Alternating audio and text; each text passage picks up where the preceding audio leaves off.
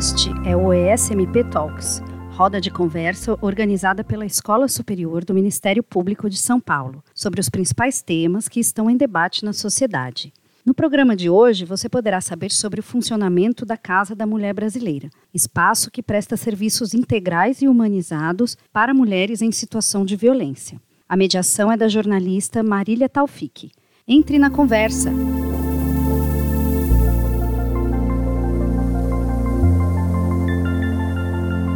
Dia a todas e a todos. Obrigada. É, a escola está realizando esse evento por conta do mês da mulher, do Dia Internacional da Mulher, um evento que a gente pretende mostrar numa perspectiva positiva de um problema muito grande no Brasil. É importante destacar que depois, para quem quiser acompanhar novamente, o vídeo vai estar no nosso canal do YouTube da Escola Superior do, Superior do Ministério Público e também no nosso canal de podcast, que já está no Spotify, no Deezer, no iTunes. Vocês podem ouvir esse talk. Como eu disse, a gente precisa evidenciar esse problema. Durante a próxima hora, mais de 500 mulheres serão agredidas fisicamente no Brasil. São filhas, mães, avós, netas, namoradas, esposas, ficantes, amantes, Mulheres que sabem o que é ter um teto, mas muitas não sabem o que é ter um lar, porque é nesse ambiente onde a violência mais acontece. Segundo o raio-x do feminicídio, lançado em 2018 pelo Núcleo de Gênero do Ministério Público de São Paulo, as mulheres levam cerca de 10 anos sofrendo silenciosamente até enfim decidirem denunciar um problema temporal ocasionado, dentre muitos motivos, pela não confiança nas instituições que deveriam receber essas mulheres de forma humanizada e, principalmente, sem pré-julgamentos. Por isso que apresentar a Casa da Mulher Brasileira é dar a oportunidade às vítimas e a toda a rede de atendimento, como foi destacado pelo Dr. Ismânio, pelo Dr. Paulo, de conhecer um projeto de excelência, um espaço que deveria representar a regra no Brasil e não a exceção. Por isso que hoje, nesse primeiro ESMP Talks, a Escola do Ministério Público pretende mostrar como funciona a casa e o protagonismo é de vocês. Algumas dessas profissionais que organizam e realizam a vivência diária desses atendimentos. Ana Cristina Souza é coordenadora geral da Coordenadoria de Políticas para as Mulheres da Prefeitura de São Paulo. Ana, obrigada. Cristine Nascimento Guedes, delegada de polícia da primeira DDM da Casa da Mulher Brasileira. Obrigada, doutora. Daniele Galiano Pereira da Silva, juíza de direito da Casa da Mulher Brasileira. Obrigada, doutora. Fabíola Sucasas, promotora de justiça assessora do Centro de Apoio Operacional de Direitos Humanos, representando aqui a Procuradoria-Geral de Justiça. Obrigada. Juliana Gentil, promotora de justiça da Casa da Mulher Brasileira. Maria Cecília da Silva, inspetora da divisão responsável pelo programa Guardiã Maria da Penha. Obrigada. E Mariana Chaib, defensora pública da Casa da Mulher Brasileira. Obrigada, doutora. Uma pessoa que não pôde estar aqui hoje, aliás, duas, que foram muito importantes para a história da casa e para a casa conseguir virar uma realidade, foram as promotoras de justiça, a doutora Valéria Scarance, coordenadora do Núcleo de Gênero do Ministério Público de São Paulo, e também a doutora Silvia Chaquian. A doutora Valéria Scarance, ela gravou um vídeo para a gente, que a gente vai mostrar aqui agora para vocês, porque ela conta um pouquinho dessa história, de quais foram os desafios para a implementação da casa, que foram grandes, e vai conseguir mostrar para a gente o que, que é e o que, que essa casa representa hoje para São Paulo e também para o Brasil. A Casa da Mulher Brasileira é um presente para as mulheres e para as famílias de São Paulo, mas também para todo o nosso país. Foi uma luta a instalação dessa casa. Tudo começou em 2013, quando nós, do Ministério Público, assinamos o Pacto Mulher Viver Sem Violência. E um dos eixos desse pacto é justamente a Casa da Mulher Brasileira, que já começou a ser realidade em outros estados, mas em São Paulo ainda não era. A casa começou a ser construída e surgiram inúmeros problemas logo no início, como, por exemplo, enchentes, perda de material e etc. Em 2017, foi constituído um comitê de implantação da Casa da Mulher Brasileira, com a participação de todas e todos que atuariam na casa: Ministério Público, Poder Judiciário, Defensoria, Secretaria de Política para as Mulheres, Governo, Prefeitura. E nós começamos então o nosso trabalho. primeiro desafio foi a criação efetiva da casa, a instalação, a finalização da casa. Houve várias licitações para que essa casa ficasse pronta. Depois da instalação, o segundo desafio, e um dos maiores, foi tornar a Casa São, da, Mulher Brasileira em São Paulo um diferencial. E o diferencial da nossa casa é inspirado no projeto de Mato Grosso do Sul, a previsão de que na casa se atua com medidas protetivas urgentes. O que isso significa? Que qualquer mulher no nosso país, qualquer mulher do estado de São Paulo, pode ingressar na Casa da Mulher Brasileira. Lá ela registra o boletim de ocorrência, ela é atendida pela rede de atendimento, ela pode conversar com a promotora, com a defensora e ela consegue a medida protetiva na hora. Por que isso é tão inovador? Porque estatisticamente as mulheres que são vítimas de feminicídio, em regra, nunca tiveram medida protetiva. Além dessa previsão de uma competência, de uma atribuição do Ministério Público também para medidas protetivas urgentes, nós lutamos muito para que em São Paulo a Casa da Mulher Brasileira atuasse com medidas protetivas autônomas, ou seja, mesmo que a mulher não queira registrar no boletim de ocorrência, ela é atendida e pode ter direito a essa proteção. Na casa da mulher há abrigo, há serviço, a casa é toda bonita e organizada para que a mulher lá se sinta acolhida e não revitimizada. Mas se a casa hoje existe, ela não é fruto de uma pessoa ou de uma ação. Ela é uma construção coletiva, inclusive com a participação dos movimentos de mulheres. E agora a nossa luta, próximo estágio para a Casa da Mulher Brasileira, é para que seja instalado um posto IML. Inclusive nós, o Ministério Público, já fizemos um pedido nesse respeito. Esse é o legado que nós deixamos para São Paulo e para o Brasil um serviço adequado, humanizado, porque nós acreditamos que nós podemos salvar vidas. Só para a gente destacar um pouquinho mais dessa história, a Casa da Mulher Brasileira faz parte de um projeto nacional, né, um projeto de enfrentamento à violência contra a mulher, instituído pelo governo federal em 2013. A proposta era que a iniciativa chegasse aos 26 estados brasileiros e o Distrito Federal até o fim de 2018, mas hoje ela é realidade em sete lugares: Brasília, Ceará, Paraná, Maranhão, Mato Grosso do Sul, Roraima e São Paulo, onde a inauguração aconteceu em novembro do ano passado. Em todo o Brasil, a casa possui uma, uma estrutura muito similar, que vocês até viram no folheto que vocês receberam, incluindo o mesmo espaço, serviços das diferentes áreas envolvidas no atendimento, e por isso essa questão da excelência, essa valorização que até o doutor Ismânio destacou.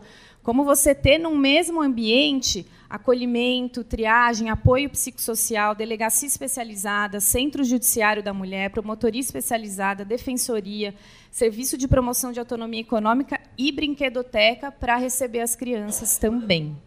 Então vamos começar pela questão mais prática, Ana. Explica um pouco como que é a entrada das mulheres, quem são essas pessoas que têm acesso à Casa da Mulher Brasileira, e como que é também a seleção de casos? Afinal, são muitos os casos, por ser um espaço tão importante como esse, muitas mulheres vão querer ser atendidas lá. Como que é feito isso? Bom, então, inicialmente, bom dia né, a todas, todos, todes. Dizer que, assim, obrigada né, ao, Ministério Público pela iniciativa né, de, de, proporcionar esse espaço, né, um espaço onde a gente pode aí falar e, e, e conversar sobre um equipamento de tanta relevância para o Estado, para o município de São Paulo. Quem é que acessa esse espaço? Né? Majoritariamente mulheres. Né? E mulheres em que condição?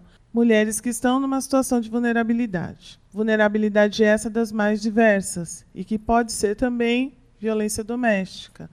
E por que, que eu digo pode ser também? Porque nós temos casos de mulheres que chegam uh, e acessam a casa porque passaram por situações de assédio, porque passaram por situações de estupro. Então, todas as mulheres acessam a casa. Né? A casa ela está aberta para as mulheres. E aí, pensando em como que se dá essa dinâmica dessa mulher chegar, então, a Prefeitura de São Paulo quando, e aí eu, eu trago e resgato um pouco da fala da doutora Valéria, quando ela diz né, desse, desse empreendimento de esforços conjuntos, né, a Prefeitura de São Paulo entende que naquele momento seria necessário fazermos a contratação de uma organização que nos auxiliasse na, no atendimento dessas mulheres. Então, é, somamos esforços aí também com parceiros, fizemos a capacitação dessas equipes e hoje a casa conta então com uma equipe de assistentes sociais, psicólogos, orientadores socioeducativos, que fazem então todo esse processo de acolhimento dessas mulheres. Então essa mulher chegando na casa, elas acessam, elas têm um, um primeiro contato com essa equipe, que é a equipe de triagem. Essa equipe de triagem basicamente vai ouvir a demanda dessa mulher, coletar dados e aí a partir daí essa mulher então ela começa a ser encaminhada para os atendimentos específicos da casa. Ela é direcionada para um outro bloco da casa onde ela fica reservada e ali ela vai ter acesso à escuta qualificada de assistente social, psicólogo, é, vai ter aí orientação das suas demandas apresentadas e começa então o caminho que ela traça, que antes, né, e, e esse que é o ponto-chave quando nós falamos da Casa da Mulher Brasileira. Antes, ela percorreria essa rota fora. Ela ia sair de um lugar, ir para um outro, ir para outro, ir para outro, e aí hoje é um lugar, daqui dez dias é outro, e a violência se dando ali né, naquele, nesse percurso. E o grande diferencial é que hoje ela entra naquele espaço, e hoje ela sai com as suas demandas atendidas na integralidade. Então, ela entra naquele lugar apresentando a demanda e ela sai dali com a sua demanda orientada, atendida e direcionada. E muito mais rápido, né? Por isso. Exatamente. E muito mais rápido, de maneira humanizada, de maneira acolhedora, sabendo que ali, naquele lugar, não haverá uma, um julgamento da fala dela, mas um acolhimento da fala dela e encaminhamento e direcionamento daquilo que ela traz. E a seleção desses casos, como que é feito? Porque toda mulher que chega lá, ela vai ser atendida? Sim, toda mulher que, que chega na casa da mulher brasileira será atendida, independente da demanda que ela traga. É, e aí é que é a questão, né? A gente fala assim, ah, mas e é para atender isso ou aquilo? A Casa da Mulher Brasileira é para atender as mulheres. E pode acontecer, sim, da demanda que ela nos traz ser uma demanda, por exemplo, de saúde. A demanda de saúde é uma demanda que não está na casa, mas ela vai ser orientada, ela vai ser encaminhada. A casa conta, e vocês estão, vocês tiveram oportunidade de, de ver no flyer, que a casa conta com um serviço de transporte. Então, se essa mulher ela chega na casa e ela tem uma necessidade no serviço de saúde, por quê? Porque ela vem de uma situação de estupro, vem de, enfim, ela necessita de um atendimento de saúde, ela pode sim ser acolhida à demanda dela, orientada naquilo que nós podemos orientar e ser encaminhada, inclusive, pelo serviço de transporte para o serviço de saúde. Então, assim, toda mulher toda a demanda das mulheres que chegam na Casa da Mulher Brasileira são ouvidas, são escutadas e são orientadas e direcionadas. Perfeito. Importante destacar que mulheres, independente da orientação sexual e identidade de gênero, né? Sim, sim. Né? Esse também é um outro diferencial. Né? Nós nos pautamos na política nacional de enfrentamento à violência, nas diretrizes, inclusive, de norma técnica dos centros de referência de atendimento a mulheres, e eles também contemplam o atendimento dessas, das mulheres trans. Perfeito. Doutora Juliana, no caso da, da promotoria de justiça, qual que é o papel especificamente do Ministério Público dentro da casa? Primeiramente, bom dia né, a todos e todas. Gostaria de agradecer e parabenizar o doutor Paulo Sérgio de Oliveira e Costa pela iniciativa da realização desse evento, que é maravilhoso e absolutamente necessário. Né? Precisamos divulgar a Casa da Mulher Brasileira, precisamos divulgar esse equipamento público que está à disposição das mulheres em situação de violência doméstica, em situação de vulnerabilidade. Né? É, o papel do Ministério Público ali na Casa da Mulher Brasileira, ele na verdade é um prolongamento, uma continuação do trabalho que já vem, si, vem sendo feito pelas colegas promotoras de justiça nos grupos de enfrentamento à violência doméstica. Né?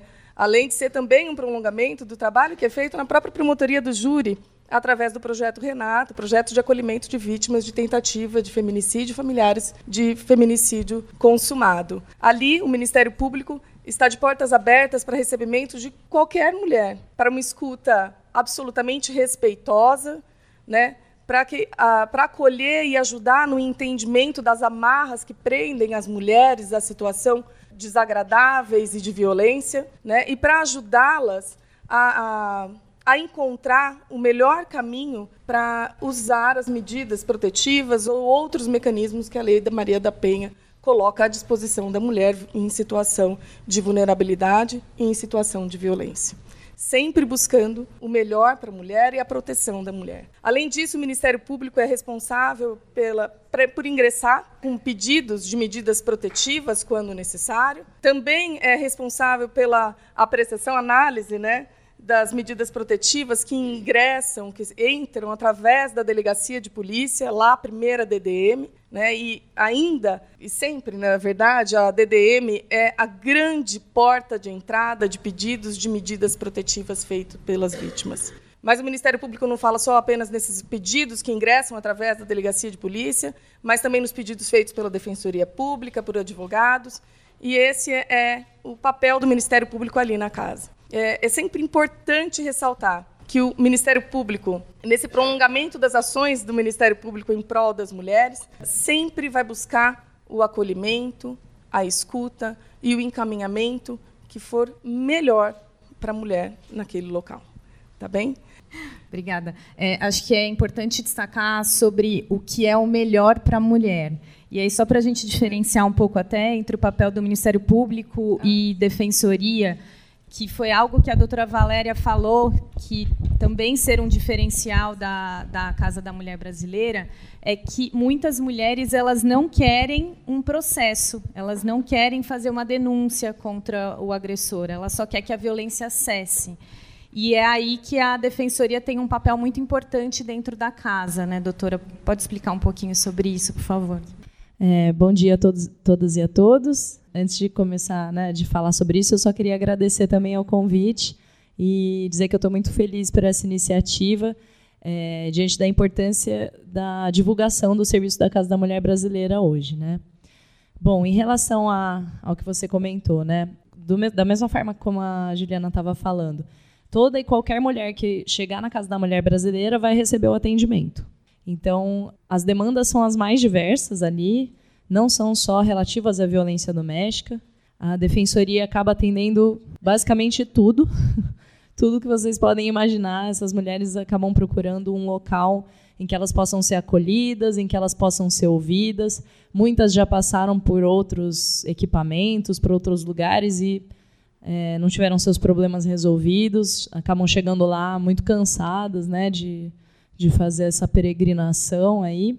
Então, a, as demandas são as mais diversas.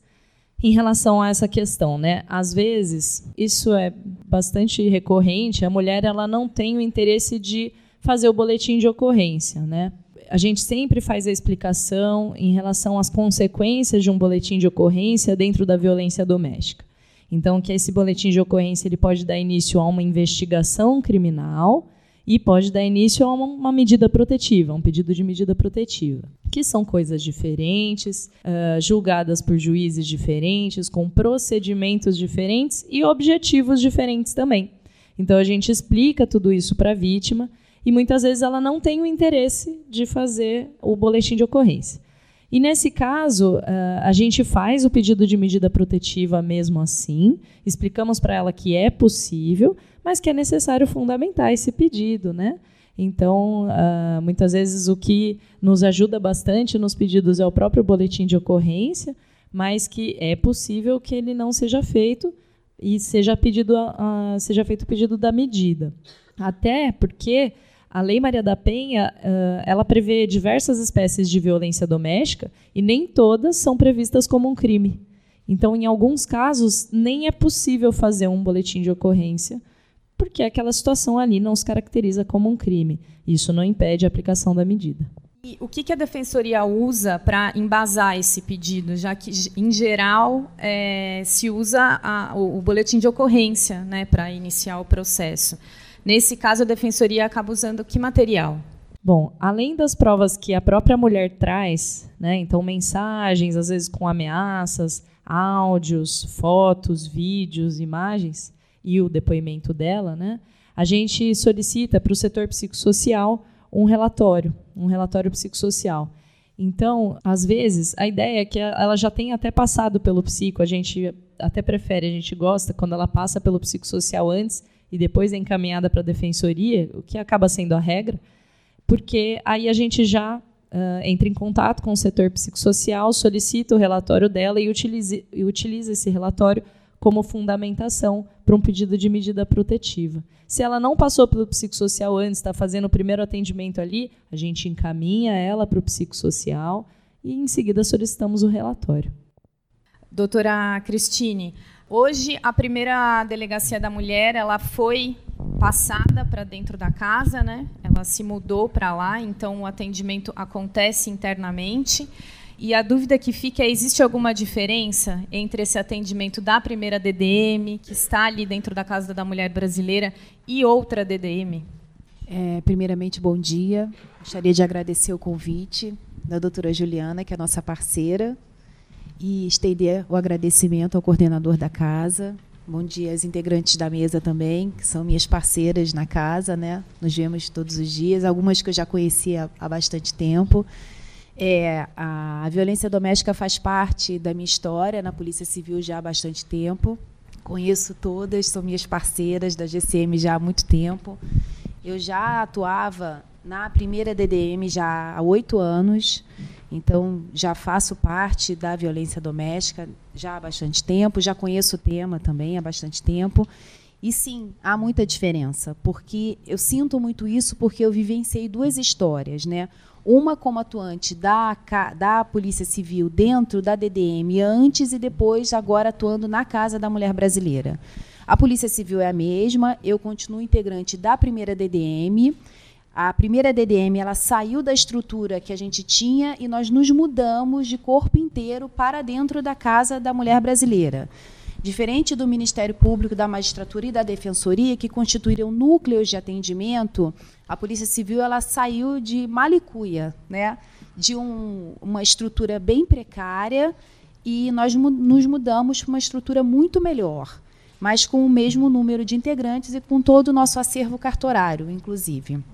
Então, lá nós não fazemos só o atendimento de plantão, nós também temos todo o nosso atendimento, todo o nosso cartório e todo, todo o nosso acervo de inquérito é, policial. Né?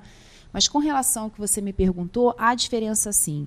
Quando a mulher chega na casa da, da mulher brasileira, ela já passou por um atendimento de triagem, né? que foi o que a Ana explicou. Ela já passou, por, às vezes, pelo atendimento do psicossocial, é, o filho dela que antes ela não tinha onde deixar na nossa estrutura antiga, ficava convivendo ali no plantão e a gente levava de casa um lápis, uma canetinha, um lanchinho para a criança brincar.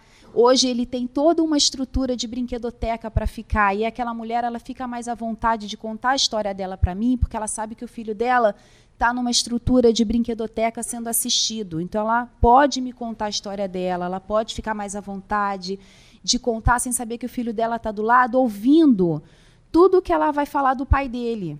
Isso faz muita diferença. É, isso a gente tem hoje. O atendimento policial é o mesmo. Ela conta a história, a gente vai é, verificar se é um caso de violência doméstica ou não, porque a gente não atende só a mulher em caso de violência doméstica, atendimento de qualquer, situação que envolva a mulher. Inclusive, crianças e adolescentes também são atendidos pelas delegacias da mulher. O nosso campo de atuação ele é bem mais amplo do que a violência doméstica. E depois a gente explica com relação às medidas protetivas.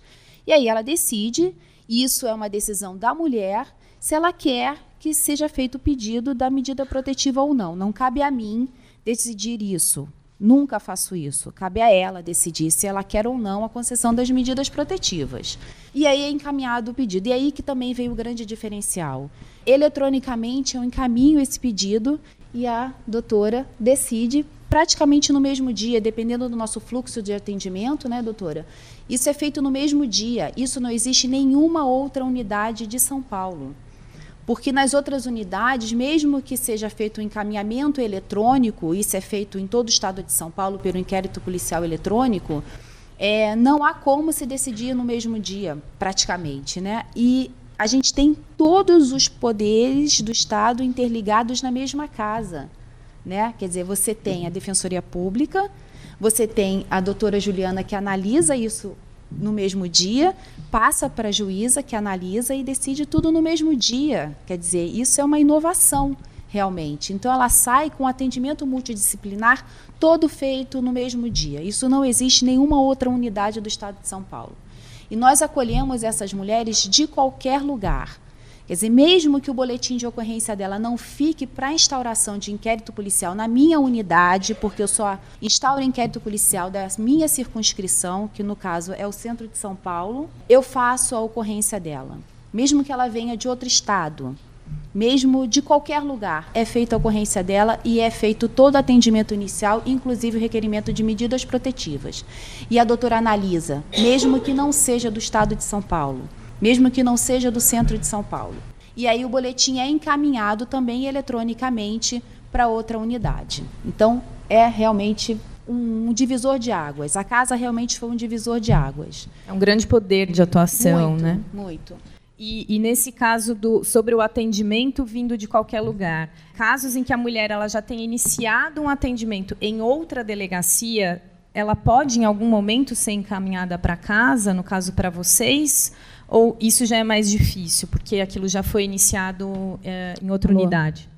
É, se ela não pediu medida protetiva e fez um boletim em outra área, ela pode fazer o pedido de protetiva comigo, sim. O que eu não posso é fazer no novo boletim, se ela já fez, e eu também não posso instaurar o inquérito policial por uma questão de circunscrição. Mas ela pode sim fazer, fazer o pedido de medida protetiva e ela pode sim usufruir de toda a estrutura, estrutura da casa, principalmente a questão do psicossocial e do acolhimento. Porque outro diferencial também, e que eu sofria muito com isso, principalmente as delegadas que atuam à noite, porque a primeira DDM ela já tinha o funcionamento 24 horas, mesmo antes da Casa da Mulher Brasileira. Ela foi a primeira delegacia do, do país, né? a primeira DDM é a primeira delegacia do país, e ela também foi a primeira delegacia 24 horas do estado de São Paulo. E ela já era assim antes da casa. E uma coisa que as delegadas que atuam à noite sofriam muito era conseguir uma vaga em abrigo para a mulher à noite. É muito difícil. Era muito difícil. E a gente tinha uma interlocução boa com o CRM, que é o Centro de Referência da Mulher. É, mas hoje é muito mais fácil a gente ficar ligando, nossa, tem vaga, aí não tem, aí, doutora, a gente vai conseguir, ah, o abrigo tal tem vaga. Era uma luta conseguir vaga. É muito difícil, porque às vezes a mulher vai com um filho, tem dois filhos, três filhos, aí não tem abrigo para criança. É muito difícil, vocês não têm noção como que à noite as coisas tomam uma dimensão maior. Fica tudo mais difícil. E hoje não tem essa dificuldade, porque a casa conta com alojamento de passagem. Então, simplesmente você faz o pedido encaminha para o setor da ANA e aí se faz to toda essa interlocução. É importante destacar isso, né? Que a casa tem esse funcionamento 24 horas e, e, como a gente vem falando bastante, todo esse acolhimento é feito ali dentro, né? E funciona super bem. Doutora Daniele, falando um pouco sobre as medidas protetivas, Existem muitas dúvidas em relação a, a, como, como elas são dadas, inclusive todas aqui destacaram a, a explicação que é feita para essa mulher que, que chega e, e para ela entender se ela, se ela, quer ou não fazer o, o pedido de medida protetiva, mas uma delas é se há a possibilidade de concessão em caráter cível. Como que isso vem sendo tratado pela casa?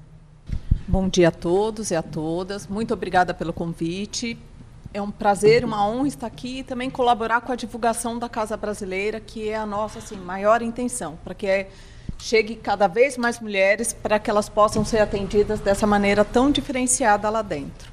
Com relação às medidas protetivas, né?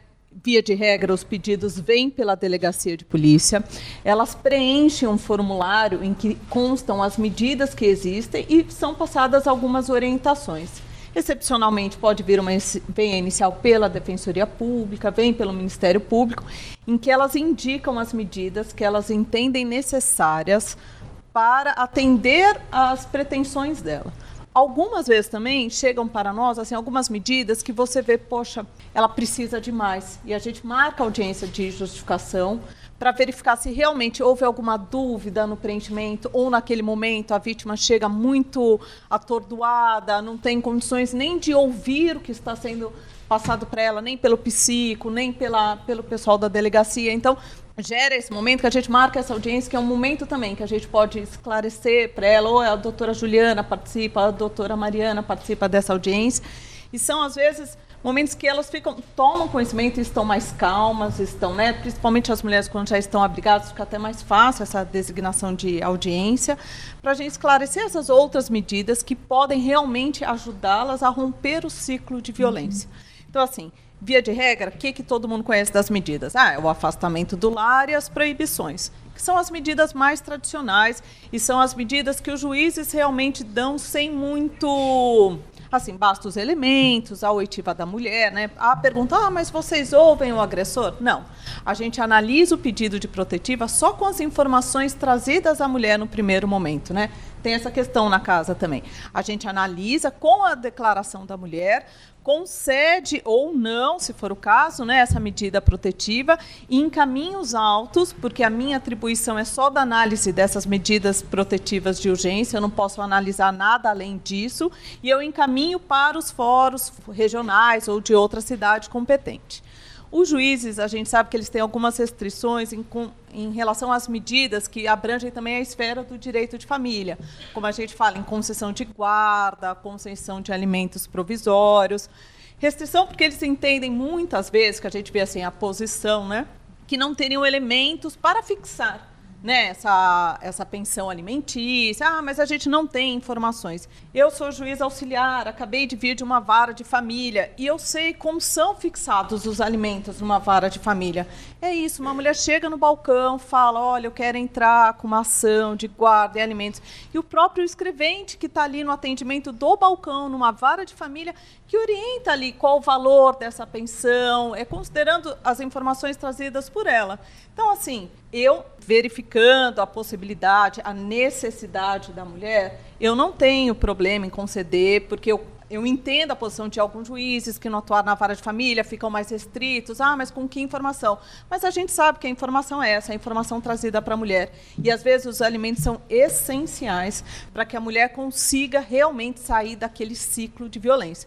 Porque temos notícias de mulheres que voltaram para o agressor porque não tinham condições econômicas de se manter sozinhas. Então a gente sabe, e mesmo a guarda, às vezes algumas saem de casa numa situação tão de risco que elas necessitam sair e deixar a criança lá. Porque no momento foi elas precisaram fugir. Algumas não conseguem se preparar. Outras a gente vê a história muitas vezes. Ah, a gente se preparou para fugir, então já separou os documentos, já combinou com as crianças, espera o momento que o agressor sai de casa e sai com a família inteira, e daí vai lá, ficam acolhidas na casa.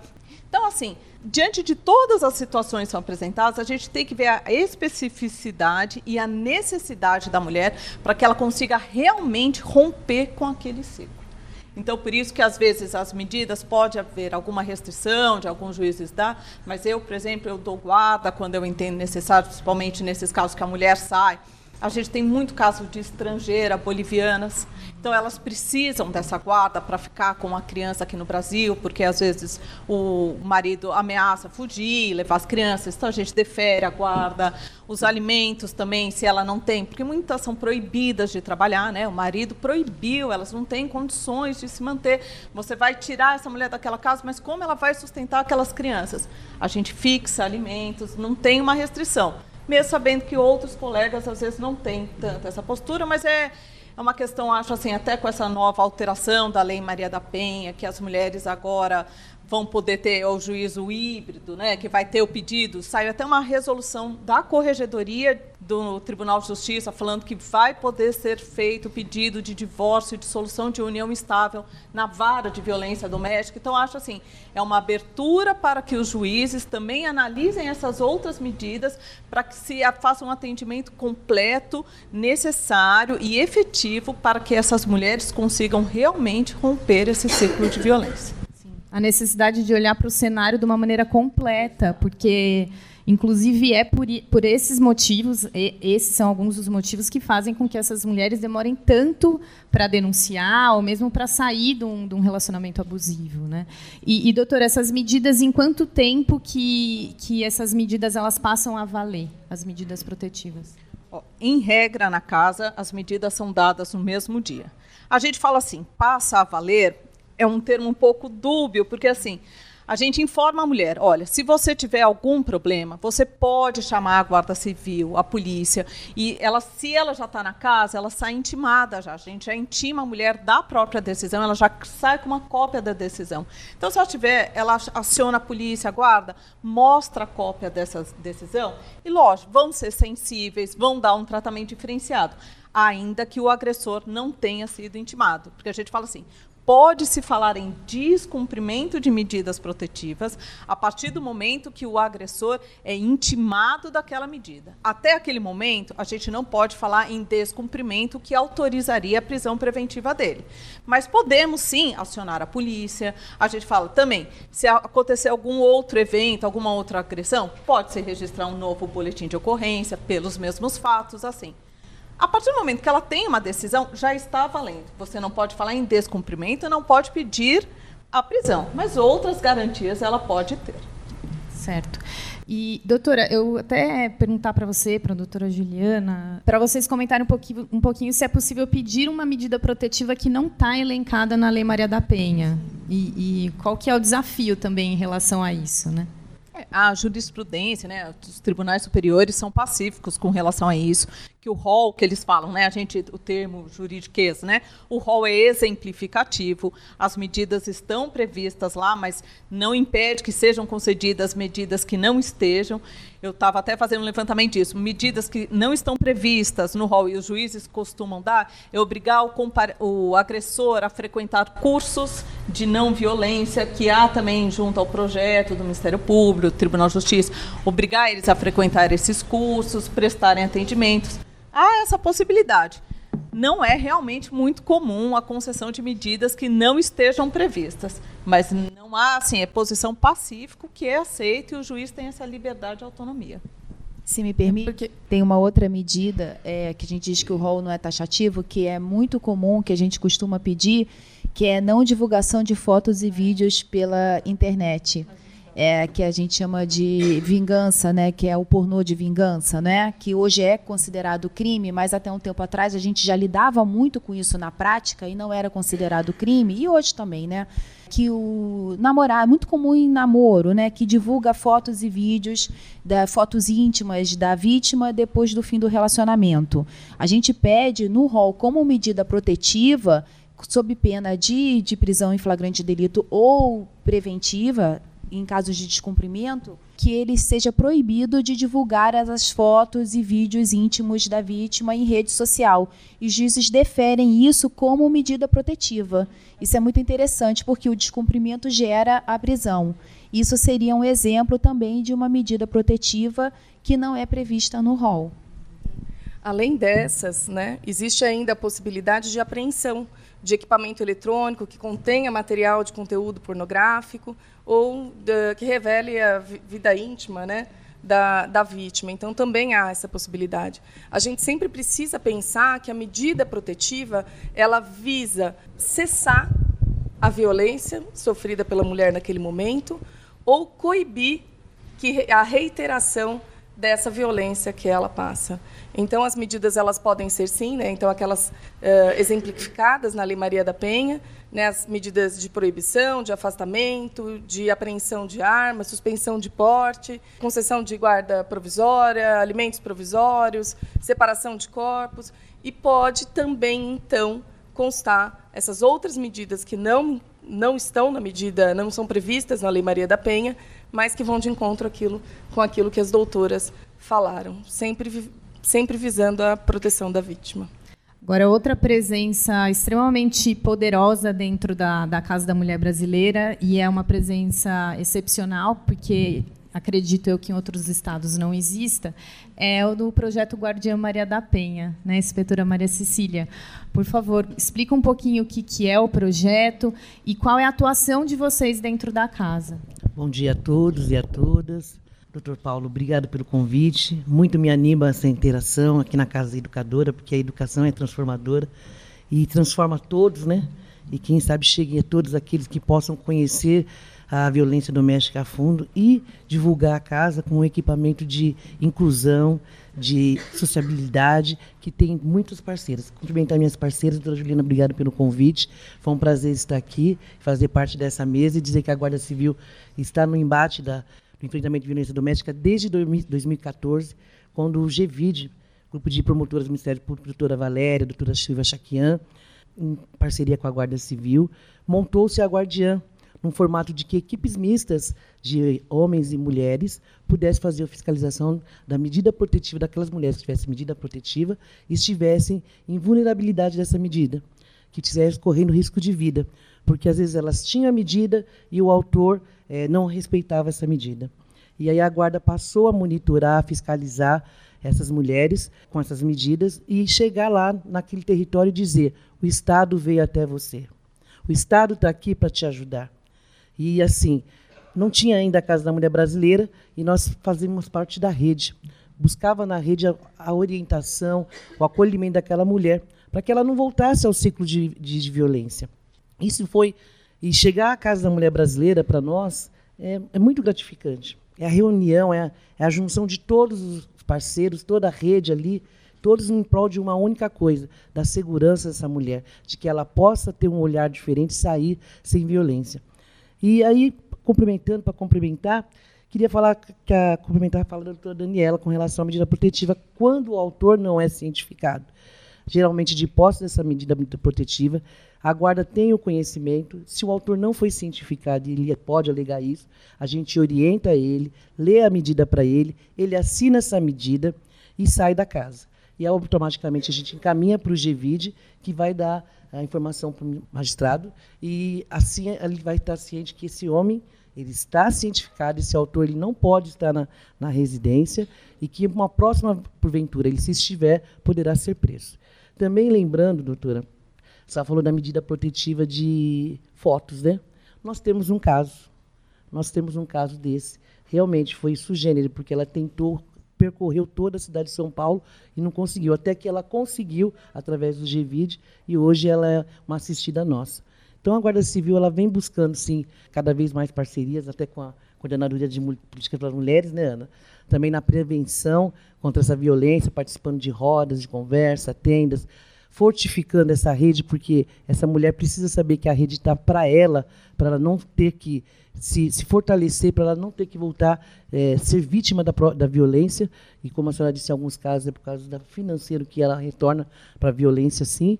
E a gente está lá, geralmente no território, para que ela possa é, não voltar. E se ela voltar, ela vai ser acolhida novamente. Todas as vezes que acontecer, a gente está lá para acolher essa mulher não com julgamento e não com falácias, mas dizer para ela: tem um equipamento único que você pode estar tá utilizando, participando e lá se fortalecendo. Incrível. Claro.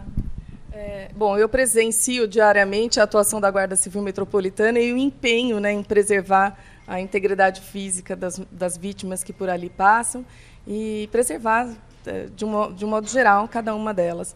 Presenciei também, por inúmeras vezes, a Guarda Civil acolhendo vítimas que passaram pela casa e que tinham concedidas medidas protetivas no encaminhamento e no retorno para a residência, ou para retirada de bens, ou para, para ter a certeza absoluta de que nessa chegada à residência, ao lar, ela não encontraria o agressor e nova violência. Então, assim, eu sou encantada com a guarda e com o serviço que é prestado ali na casa.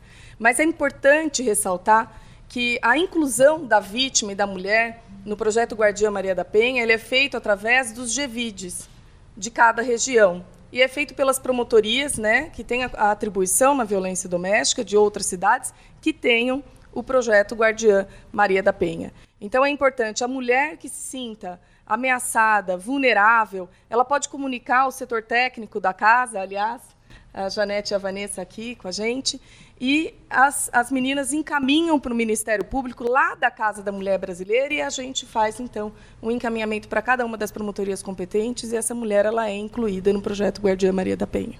Tá bem? Quando a gente fala né, da presença da, da guarda no, no, na casa, eu me recordo que logo quando nós iniciamos as conversas, né, Nós tivemos a oportunidade de estar lá então com a, a comandante regional e a comandante geral na casa, fazendo uma vistoria técnica no espaço. E aí eu me recordo que a comandante geral ainda falava, Ana, mas por que a guarda, né? É, que realmente é, é uma presença diferente das outras casas da mulher brasileira. E assim, a guarda ela tem sido exatamente esse ponto de cisão.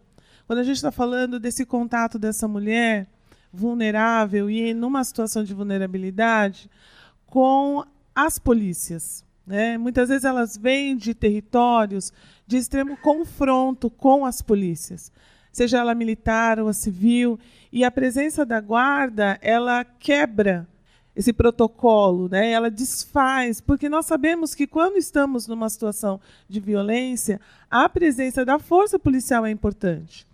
Mas como contar com a presença dessa força policial quando eu continuamente estou em conflito com essa presença? E a guarda ela tem sido exatamente esse diferencial. É, mostrando para essas mulheres que sim, a polícia ela pode ser esse apoio e esse suporte. Então a guarda, né, ela, ela vem fazendo esse trabalho dentro da casa, mostrando para essas mulheres que sim, a polícia ela pode acolher também essas mulheres. Nós, eu posso ser acolhida também pela polícia. É, a polícia ela vai fazer diferença também no meu processo. Né? Então eu sou suspeita também para falar, porque é a parceria de longa data, mas, né? É, enfim, nós temos uma parceria com outros programas, com, diretamente com o programa Guardiã e com outras ações e atividades da Guarda dentro da coordenação e da Secretaria de Direitos Humanos. Mas é isso, a Guarda ela tem feito diferença quando nós estamos falando desse, de, romper com essa barreira, né, de como essa mulher lida com esse conflito com as polícias. E ela tem feito esse trabalho realmente maravilhoso. Só para vocês verem como lá é um lugar diferenciado. Tinha uma mulher com as suas duas filhas abrigadas na casa e é o sonho de uma das filhas era ser guarda. Eu falei, você quer tirar foto com a guarda? Eu quero. Eu fui gentilmente pedir e gentilmente tiraram foto com ela, com o carro. Foi uma realização para essa menina de 12 anos e foi assim uma sensibilidade de vocês, para vocês verem como lá o ambiente é diferenciado dentro da Representatividade importa, né? Eu, eu, posso só comentar uma, uma fala, é assim. Quando começou em 2014, é, são, foram duas guarnições de pessoas voluntárias a trabalhar com, uma, com a violência doméstica, né? Porque também precisa ter essa, essa, essa empatia com o outro, né? E desde 2014 que a gente faz parceria com o Ministério Público, com o GVID, e faz a capacitação dessas pessoas que entram. Essas equipes que estão lá são equipes de pessoas que são voluntárias a trabalhar com essa emblemática. Tem a sensibilidade, não que os outros guardas não tenham, porque todos nós na formação, as disciplinas de proteção de pessoas em vulnerabilidade é posta para todos. Mas o algo a mais, a capacitação continuada, a empatia de se colocar com essa mulher, é, no lugar dessa mulher, de atender, de acolher, sensibilizar com a história dela e de dizer para ela: nós estamos aqui, nós não vamos condenar você e nós vamos com você até o fim é, também faz fruto de uma capacitação. Então, veja, em, do, em 2014 eram duas viaturas. Quando a comandante Elza Paulina assumiu a, o comando da maior guarda armada do, do país, ela também que já vem de uma luta de violência doméstica, ela também aumentou o efetivo da guarda. Hoje nós contamos com nove viaturas, 48 profissionais que estão lá dispostos a atender essa mulher. Precisa demais. Precisa demais. e é? ela não cessa essa luta, pode ter certeza. Sim, Ela é incessante certeza. nessa luta. Com certeza. Incrível. É, o que fica muito, muito gritante mesmo e, e, potente na fala de vocês é o quanto que a casa ela é um espaço que tem um poder simbólico e muito representativo é, diante desse cenário nacional de atendimento. E aí eu me volto para a doutora Fabiola, também grande especialista na questão da violência contra a mulher, que atua há tantos anos nisso, para fazer a provocação. É, esse não deveria ser um exemplo é, para a regra no Brasil? Isso não deveria, na verdade, acontecer em todos os espaços de atendimento à mulher vítima de violência? Sim, bom, bom dia a todas e todos. Primeiramente, gostaria de cumprimentar o Dr. Paulo Sérgio, diretor desta escola, um espaço de aperfeiço aperfeiçoamento de membros, servidores, mas também um espaço de produção de saberes, conhecimento, prática e difusão das boas práticas e das políticas públicas. Cumprimentar também a doutora Isabela, que, através do Comitê de Gênero do Ministério Público, tem desenvolvido um trabalho notável, inclusive para as pessoas LGBTQI+. E estender todos os, esses, os demais cumprimentos a todas as minhas colegas de mesa, em especial a doutora Juliana Tocunduva, uh, e faço registro também ao meu enorme carinho pelas colegas Valéria Escaranz e Silvia Chaquian, que são referência para todas nós, né? Eu acredito que seja essa sensação. Bom, é, primeiro, eu gostaria de trazer um pouco né, as políticas dos anos 80. As políticas de rede dos anos 80, que foram as primeiras relacionadas ao enfrentamento da violência doméstica e familiar contra a mulher, eram políticas que nós chamamos, e eu, especialmente, que faço parte do Centro de Apoio Cível de Tutela Coletiva, com olhar de direitos humanos, políticas de caráter policialesco. Né? E qual foi o erro desse olhar? Né? O erro desse olhar veio com uma resposta da própria criação da Lei Maria da Penha. A Lei Maria da Penha é uma resposta de violência institucional, né? de um erro do Estado brasileiro. Vejam, obviamente, que eu estou colocando a questão de crítica para problematizar e trazer aqui o debate. E aí eu trago a recomendação do relatório 5401 da Comissão Interamericana de Direitos Humanos, da OEA, que foi o relatório produzido pela, pelo caso da Maria da Penha, que trouxe uh, um quadro extremamente penoso das políticas do Brasil em relação ao atendimento às mulheres em situação de violência, uh, uh, sugerindo, aliás, recomendando ao Estado brasileiro que a capacitação fosse a captação especializada, contínua, permanente, com olhar de gênero, com esta palavra que tem todo um sentido técnico, tem todo um sentido jurídico, não é um sentido ideológico, né? que, que esse olhar estivesse sedimentado nas políticas. E que políticas é, assim recomendava esse documento? Políticas trazidas pelos tratados internacionais e aí eu trago a Convenção CEDOL, a Convenção Belém do Pará, especialmente a Convenção, de Belém do Pará, que define o que é violência contra a mulher, trazendo a violência institucional dentro desse pacote. Né? Ou seja, o não fazer né, de uma forma especializada, contínua, pode se caracterizar em violência institucional. E esse não fazer, infelizmente, em 12, 13 anos, 14 anos de Lei Maria da Penha, ainda é uma prática constante. Eu que realizo um trabalho com agentes comunitários de saúde, faço aqui a provocação, né, já para casa, que precisamos da casa atrelada à saúde, porque violência doméstica é uma questão de saúde pública, sei que tem psicóloga na casa, mas nós precisamos trazer esse espaço de ressonância. Né? Mas por que, que eu falo das agentes? Porque esse, as agentes são as vozes de muitas mulheres, milhares de mulheres brasileiras. E ainda existe aquele ideário de que tapinha não dói, né? de que a mulher está com ele porque gosta de apanhar, né? de que a, ela estava de roupa curta, ela provocou, né? de que ela é a culpada pelo acidente, pela, pela violência de que a, a violência é algo romântico ou patológico, né? Quando veio aquele caso do ônibus da Paulista, o que, que se mais falava é que ele era um tarado, ele era um doente. Então, assim, existe um olhar ainda, e não é à toa, porque estamos diante de um enorme desafio, que é mudar uma cultura estrutural.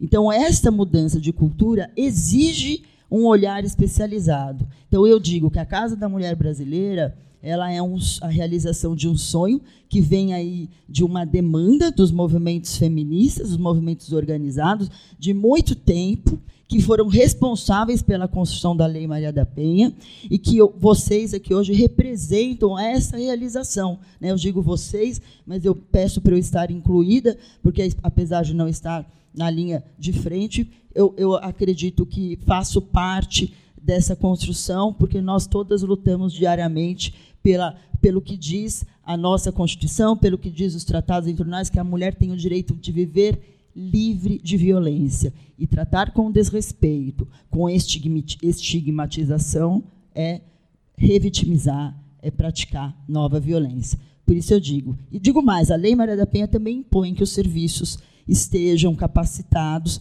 e aí faço já uma sugestão de que a Casa da, Lei, a Casa da Mulher Brasileira seja um espaço de formação de gênero, um espaço referência de formação de gênero.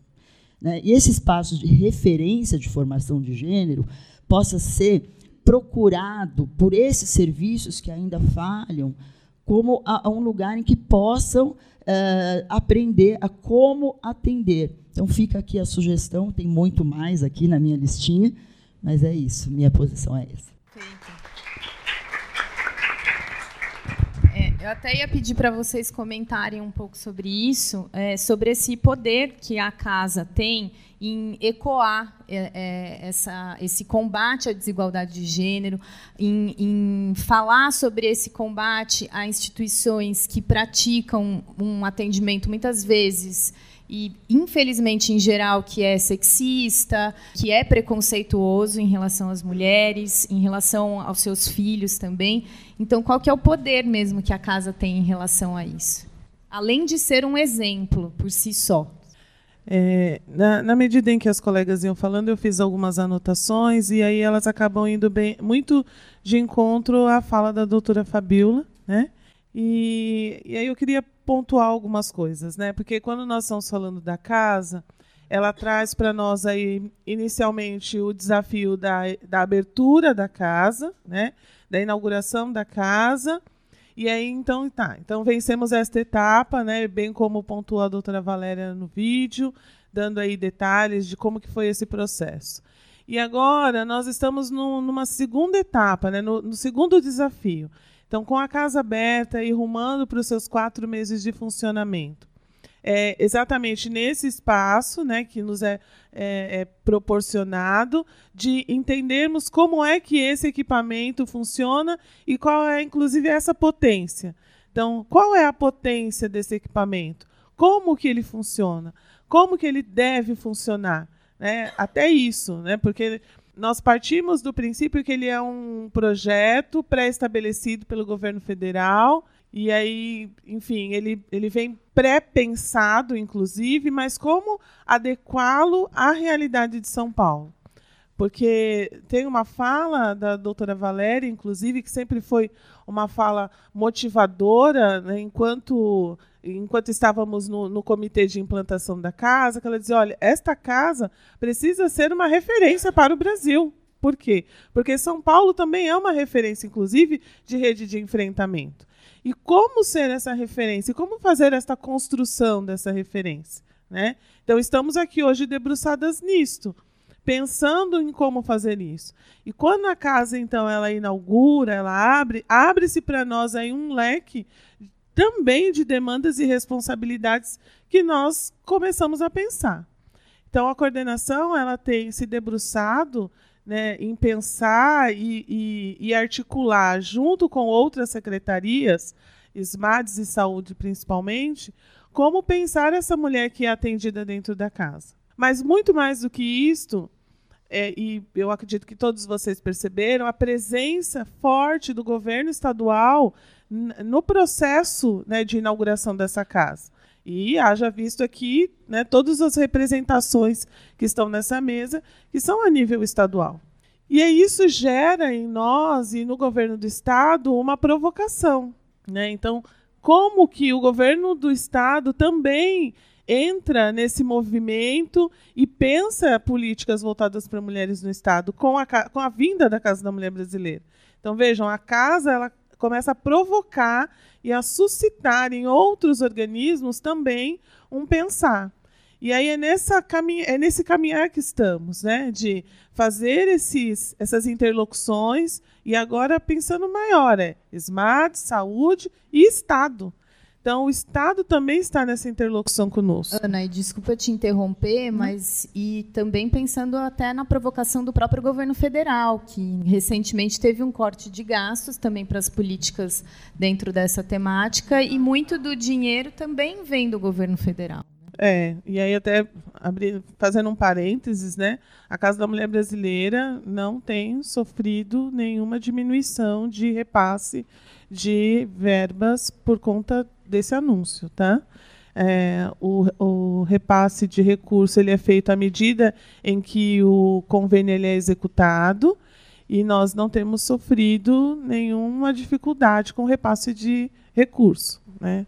Fechando parênteses. Ótimo. E aí, é, pensando nisso, então, a casa ela vem trazendo essa provocação para vários entes e exigindo uma interlocução. Então, é exatamente nisso que estamos caminhando. Fazendo essas conversas com os SMARTs, fazendo essa conversa com a saúde, fazendo essas conversas com o governo do Estado, pensando em como que nós vamos ampliar e, e dar verdadeiramente a potência que a casa tem, porque a casa ela não atende somente o município, ela atende o Estado, ela atende todas as mulheres. Né? Então, mulheres de outras casas da mulher é, equipes de outras casas da mulher brasileira, inclusive, faz contato conosco para fazer traslado de mulheres. É, e aí, como que São Paulo lida com isso? E aí eu não posso somente falar do município. Nós precisamos trazer também nessa conversa o Estado. Então é isso. É, estamos sim pensando na potência da casa, de como que, de como que esse equipamento ele tem esse, esse, esse caráter provocador, né, de, de mexer com outras instâncias e como que essas instâncias vão também aglutinar a Casa da Mulher Brasileira nos, nos, nos seus, nas suas dinâmicas e, enfim, no, no seu dia a dia de trabalho. Uma outra coisa também que, enfim, eu estava aqui pensando, né? E que, eu, e que aparece muito na fala das colegas é exatamente esse diferencial que a casa traz de ter esse suporte psicossocial, brinquedoteca, serviço de acolhimento. Então, to, todos esses serviços, eles dão esse suporte para que nós consigamos verdadeiramente implementar um serviço humanizado, um trabalho humanizado, um, um atendimento que acolhe verdadeiramente essa mulher. Né? Então, quando quando eu, eu ouço as colegas falando, né? Mas o que faz diferença é o relatório da, da, da, do psicossocial, né? Eu já falo, ai, que bom. Então, estamos, de alguma maneira, cumprindo aquilo para o qual a casa existe né? que é dar verdadeiramente suporte para essa mulher e fazer com que essa mulher saia daquele espaço atendida em todas as suas demandas e necessidades. Então, esse é o nosso segundo desafio. Casa inaugurada, casa funcionando, e agora é potência da casa. Sim, ela, ela é um espaço de formação em um dos seus eixos de atuação. Essa é, é, é um dos seus objetivos, ser esse espaço de formação. Mas eu, eu entendo né, que um passo antes de ser esse espaço de formação é que espaço e que potência tem esse espaço para então a gente pensar na formação. E é nisso que estamos debruçados. É, é, estamos também agora em conversa com o Conselho Municipal de Políticas para Mulheres, para que o Conselho, enquanto sociedade civil e representação da sociedade civil, faça parte do comitê gestor da casa para exatamente isso, para nos auxiliar a pensar em como nós podemos potencializar cada vez mais a atuação da Casa da Mulher Brasileira para atender as mulheres não só do município, mas do Estado, do Brasil, e fazendo com que a Casa da Mulher Brasileira, assim como a rede de enfrentamento do município de São Paulo, seja referência para os outros estados e para o Brasil. E só para ir para um. Pode falar, doutora. Só queria falar assim, a impressão que eu tenho, a impressão que eu tenho que o fato da coordenação e ter o serviço social, de ter a defensoria, de ter a delegacia, o Ministério Público, o Judiciário, já mostra assim, e a interação que há entre todos os equipamentos, porque a gente tem um ótimo relacionamento, eu pego informações direto juntamente com o psicossocial, isso assim ajuda muito o trabalho, com a coordenação da casa, não tem como falar a interação que a gente tem, o bom relacionamento que a gente tem com a defensoria, com a delegacia, com o Ministério Público. Eu acho que isso também permite um melhor atendimento da mulher. A gente, a gente se comunica, há uma integração real entre os equipamentos, a gente comunica, uma traz informação, complementa a informação do outra. Isso permite um tratamento mais humanizado. E eu acho assim, eu tenho esse sentimento que lá na casa a gente pelo menos está indo pelo caminho certo por isso, por essa integração de todos os equipamentos que permitem o melhor atendimento e um atendimento completo, não só, ah, concedeu a medida, pronto, acabou. Não é isso, vai muito além disso. E o bom relacionamento, todos com o mesmo fim, que é o atendimento melhor da vítima. É isso que eu sinto de todas as pessoas que estão na casa. Sempre buscar o melhor atendimento, o que é melhor para aquela vítima.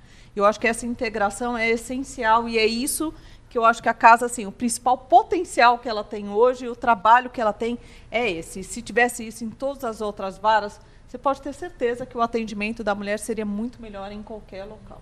E mostrando ainda mais essa integração entre todas que atuam ali na Casa da Mulher Brasileira. Como já falei anteriormente para Ana Cristina, para a Giane, para as demais colegas, a gente vai iniciar então um ciclo de conversa com as mulheres que passam pela casa né, mulheres que dão entrada, usuárias da casa, não necessariamente aquelas que pleitearam as medidas protetivas, elas serão sempre convidadas, uma vez por mês, para passar por uma reunião com todos os órgãos de atuação dentro da casa: psicossocial, defensoria pública, uh, delegacia, Ministério Público, Judiciário, Guarda Civil e por aí vai porque a, ideia da casa é explorar ao máximo a potência que ela tem, explorar ao máximo essa integração que existe entre todos ali e passar conhecimento, orientação, sempre visando esclarecer as mulheres e a sociedade de que a violência não é o caminho correto, o caminho ideal. Ah, mostrando também um pouco mais da potência que é a casa e dessa interlocução entre órgãos, não só dentro do Estado de São Paulo, mas no Brasil há pouco tempo atrás, nós tomamos conhecimento, através de um grupo de mães pela diversidade, que uma garota homossexual estava presa dentro de sua casa e que ela não, não, não conseguia sair, não conseguia se libertar e estava, lógico, sofrendo abusos ali dentro. Foi através de uma articulação entre o Ministério Público, o setor técnico da Casa da Mulher Brasileira, mais a administração da casa e a Secretaria do Estado do Maranhão é que a gente conseguiu tirar a mulher de dentro dessa casa, abrigar na casa da mulher brasileira pelo tempo necessário de conseguir a vinda, né, a disponibilização da passagem aérea, e ela retornou para o estado natal, eh, cessando assim aquela fase de violência que ela estava sendo submetida aqui na cidade de São Paulo. Então, esse, isso mostra o poder, o potencial e a integração que existe dentro da Casa da Mulher Brasileira, que está aberta para atendimento de todas as mulheres, tá? independentemente né, do gênero, todas as mulheres do Estado de São Paulo, da cidade de São Paulo e do Brasil. Tá bem? Perfeito. Só uma última pergunta antes da gente abrir para o público, que a gente também já tá, já estendeu um pouquinho. A, a Lei Maria da Penha ela prevê uma atuação em conjunto com a sociedade civil organizada, que também deveria ter um papel importante no combate à violência contra a mulher. Em que medida que vocês acreditam e que tipo de ações práticas preventivas podem ser realizadas dentro da casa ou em conjunto com a casa é, por parte dessa sociedade civil organizada? Quem quiser comentar. Bom, então fica aqui é mais uma pimentadinha para o grupo, né? Bom, primeiro eu gostaria de, de antemão pedir que a próxima formação de agentes de saúde da região central seja feita na casa. Uma grande oportunidade da casa ser apresentada para esse público e esse público difundir aí para toda a região do seu atendimento a, a potência, essa potência que ora vocês tanto falam. Então já fica criando aqui. novos projetos. Exata, exatamente, já estou pedindo já. Bom, eu estava pensando aqui nas, nos Objetivos de Desenvolvimento Sustentável da ONU e das suas metas de igualdade de gênero. Eu acho que é, a casa ela tem essa potencialidade de, de planejar a efetividade desses objetivos e queria trazer um deles que eu vejo, já que nós estamos no âmbito da prevenção, né? porque obviamente tem o atendimento policial, o atendimento quando a mulher resolve buscar o socorro do poder judiciário através das medidas protetivas, enfim. Uh, mas fica aqui nesse ambiente protetivo uma realidade que muito me preocupa e preocupa também a ONU, que é a eliminação do casamento infantil. Nós sabemos que meninas uh, no Brasil se casam, 36% se casam antes dos 18 anos e que um grande número se casa antes dos 15 anos de idade. Existe um grande número entre 10 e 14 anos de idade aí, praticamente sofrendo estupros recorrentes, violência doméstica, né? E aqui eu sei que existe uma questão, né, da, da, da, do atendimento das mulheres, do atendimento de meninas, que é diferenciado, mas nós estamos aqui dentro do âmbito da prevenção. O âmbito da prevenção não exclui esse público, muito pelo contrário. Nós queremos que a casa um dia não precise, não precise mais existir para se socorrer da, dos instrumentos de repressão né, ou de proteção. Que a casa seja uh, um espaço de valorização, de cidadania, de dignidade. E aí eu trago essa questão porque eu até escrevi um artigo sobre isso, que uma, um dos pontos que eu mudaria na Lei Maria da Penha seria incluir lá no artigo 8 uma, tendo como uma de suas diretrizes a eliminação do casamento infantil. Porque o casamento infantil, logicamente, ele retrata uma realidade muito maior que a realidade da maior incidência de violência doméstica, do abandono escolar, da falta de oportunidades de autodeterminação, e isso vai implicar no futuro para as mulheres que vão procurar a casa. Então fica aqui essa essa provocação de quanto a casa poderia ser um espaço para atendimento desse objetivo da ODS, né? Obviamente que isso envolveria muitos, muitos atores dentro de uma política pública em resposta a esse reclamo internacional. Existem muitos pontos, mas esse ponto me parece que é um ponto estratégico e que vai discutir, vai ensejar a discussão da questão da, uh, dos direitos sexuais e reprodutivos. Né? Logicamente que direitos rep sexuais e reprodutivos estão dentro de um ambiente muito sensível e que vai guardar a representatividade do estereótipo das meninas novinhas, né? meninas novinhas que são consideradas mulheres e que são consideradas muitas vezes as responsáveis pela violência, pela prática, né?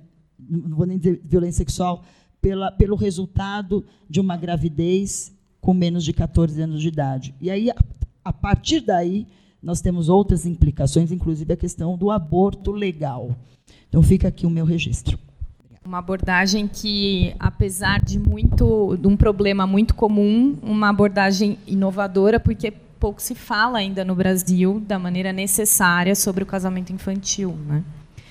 E só que para a gente finalizar, ela não gostaria de fazer isso, mas eu quero que ela dê uma palavrinha rápida. Infelizmente estava num outro evento, mas a, a verdade é que para esse ambiente existir, a sua participação foi essencial dentro dessa história. Então, é só para falar um pouco sobre como é, a emoção dessa casa está funcionando hoje. Ai, meu Deus, como elas são insistentes, né?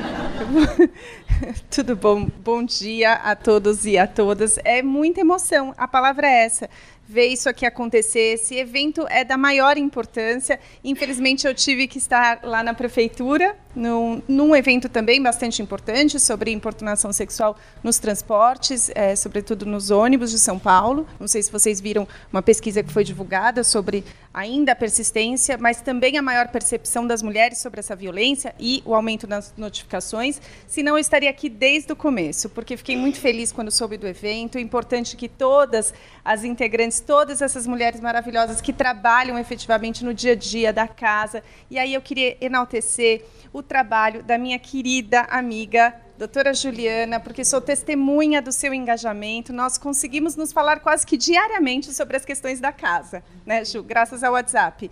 Mesmo em audiência, às vezes a gente consegue trocar ideia e, e é muito, muito bom saber que isso está acontecendo. A Casa da Mulher Brasileira é uma, uma conquista de todas as mulheres, mas fundamentalmente é, dos movimentos de mulheres, né? das mulheres que sempre lutaram, e aí Rosângela Rigo é uma das grandes que está lá no céu, certamente aplaudindo essa reunião de hoje, mas que lutou muito por essa casa desde 2015, nas primeiras reuniões que foram realizadas, e aí a gente vem acompanhando desde então. E com muita satisfação, os números é, já foram apresentados aqui, não, não deixam dúvidas da importância da casa. Se alguém tinha dúvida, não tem mais da importância da casa. Enaltecer o trabalho da Ana Cristina querida e da, do querido guardiã Maria da Penha, que eu sou suspeita para falar, né? É, mas que hoje eu não vejo a casa funcionar sem o guardiã. Aliás, eu não vejo nenhuma política de enfrentamento à violência contra a mulher na cidade de São Paulo sem a existência do guardiã. Se a gente consegue fazer alguma coisa nessa área, né, Ana, é graças ao trabalho dessas profissionais incríveis do guardiã, Cecília, que fazem é, um trabalho maravilhoso. Parabéns à juíza, à defensora pública, à delegacia que está lá presente, Fabiola, minha querida companheira, é, Marília, você aqui de, de intermediando todo esse debate não podia ser mais maravilhoso. Parabéns a todas, muita emoção estar tá aqui hoje, ainda aqui para pegar esse finalzinho de evento e contem comigo sempre.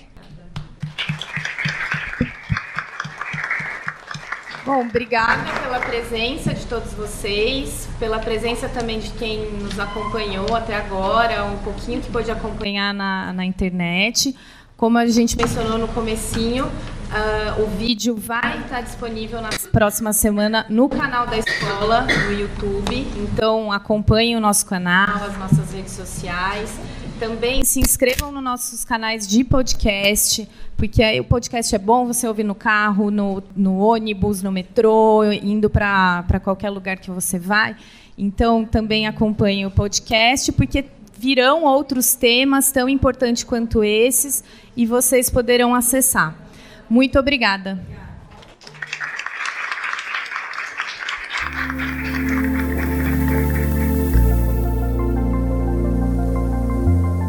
Este foi o ESMP Talks sobre a Casa da Mulher Brasileira, podcast produzido pela Escola Superior do Ministério Público de São Paulo.